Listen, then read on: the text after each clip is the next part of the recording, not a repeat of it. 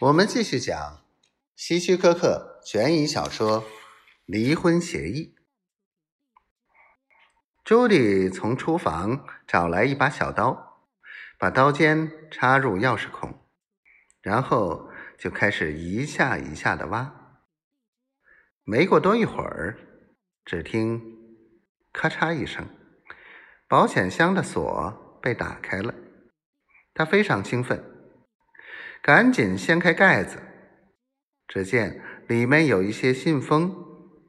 他随手捡起一个，并抽出里面的纸，看到纸上是哈利的字，罗列了数百股股票，有将军股、国际商务机械股，全是实价。落款是哈利写的，昨天的日期。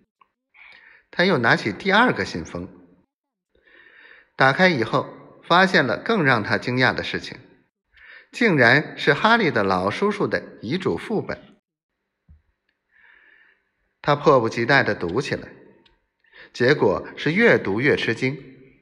那上面的内容让他明白了那些股票的钱是从哪里来的，还有在赡养费上，他也被欺骗了。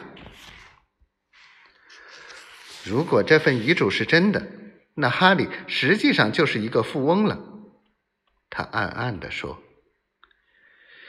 朱迪心里充满了愤怒和怀疑，他不想再看下去了，把装有遗嘱的信封又放回箱子里，再把保险箱重新放回底层的抽屉。哈利这个狡猾的家伙，他欺骗了我。朱迪为自己着急签订了离婚协议而懊悔着。哈利隐瞒了遗嘱这件事，我和他即使再上法庭，也无法再争取增加赡养费了，因为律师以前曾告诫过。不行，我必须要把那份签好的协议书再弄回来。如果哈利坚决不放手。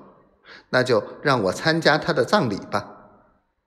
即使我成为他的寡妇，那又能怎么样呢？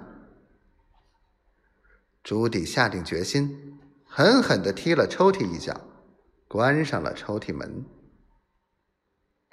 朱迪渐渐平静下来，他反复思忖：即使真想成为哈利的寡妇。最好也应该有个完美的机会才好，比如自己可以和他一起回家。尽管这样做是夜长梦多，但只要周密计划，让事情看起来像是意外那样就可以了。